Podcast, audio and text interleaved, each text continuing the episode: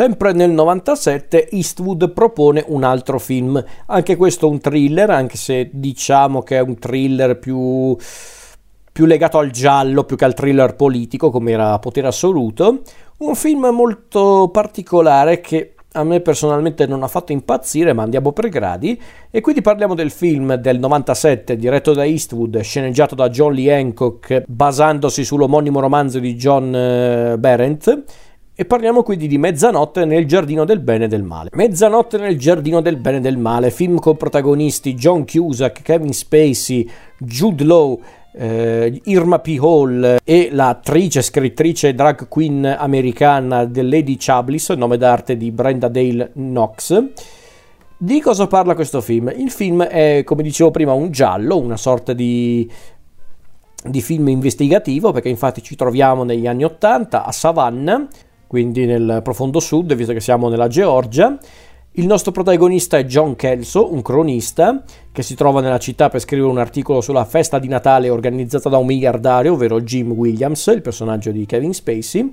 Questo uomo potente, ricco, un tempo antiquario che poi è diventato appunto sempre più ricco col passare del tempo.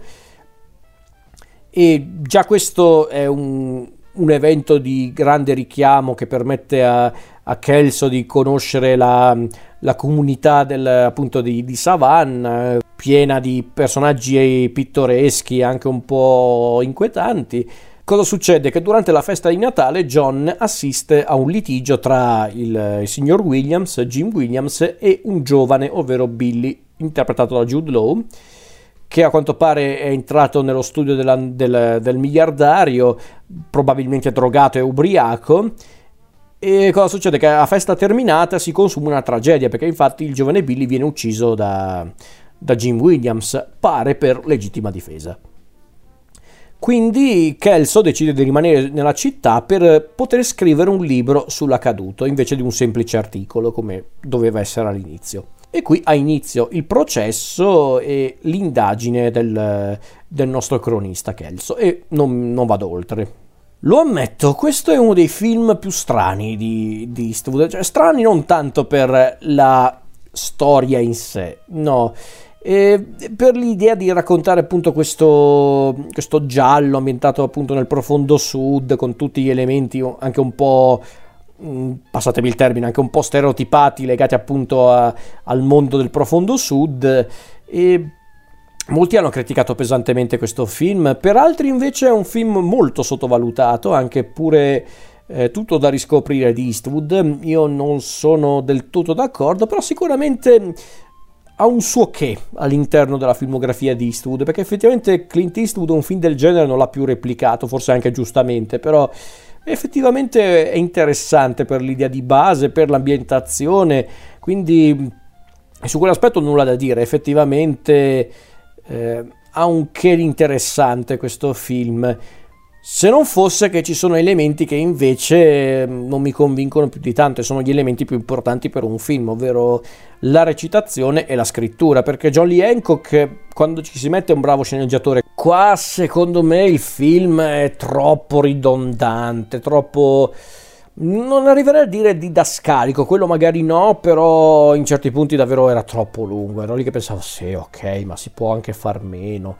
E, e, poi onestamente i personaggi non sono neanche scritti benissimo, secondo me, perché Kelso, il protagonista, mi sembra un po' troppo eh, attivo. E lo so, qualcuno potrebbe dire dov'è il problema, ma infatti non è che è un problema, il problema è che Kelso è davvero troppo sveglio, troppo in gamba. È vero che lui fa il cronista, quindi può anche avere senso questa cosa, ma in certi punti davvero uh, questo qua è sempre sul pezzo, nel senso, caspita, cioè, se vuoi rendere la storia un po' interessante, mettilo anche a volte un po' confuso, un po', eh, un po' spaesato, e per carità a volte lo è anche, però non abbastanza. Poi onestamente io non sopporto John Cusack, in tutta onestà come attore qui non è da meno, ma anche gli altri attori, Kevin Spacey l'ho sempre trovato molto sprecato in questo film.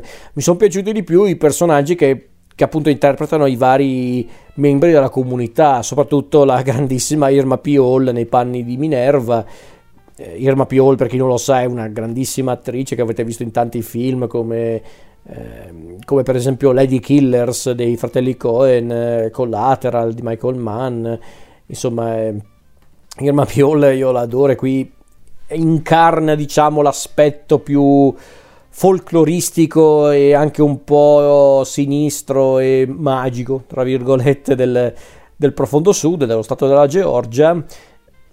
È un peccato, perché secondo me questo film poteva essere molto interessante, molto intrigante, secondo me non ci riesce fino in fondo.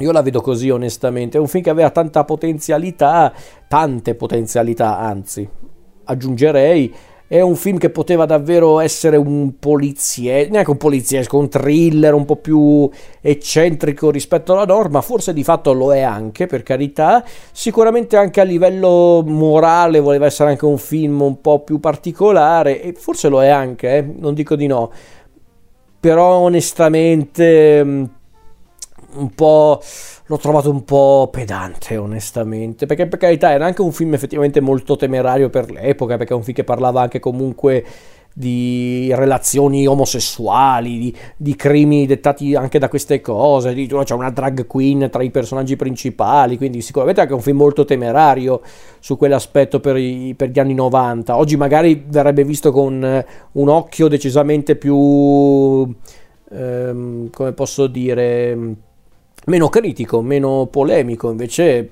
gli, forse anche per questo motivo all'epoca fu anche un po' criticato, perché molti l'hanno criticato perché è un film molto scuro, perché non c'era alchimia tra i due protagonisti, in effetti questo è vero onestamente, non c'è molta chimia tra Cusack e Kevin Spacey.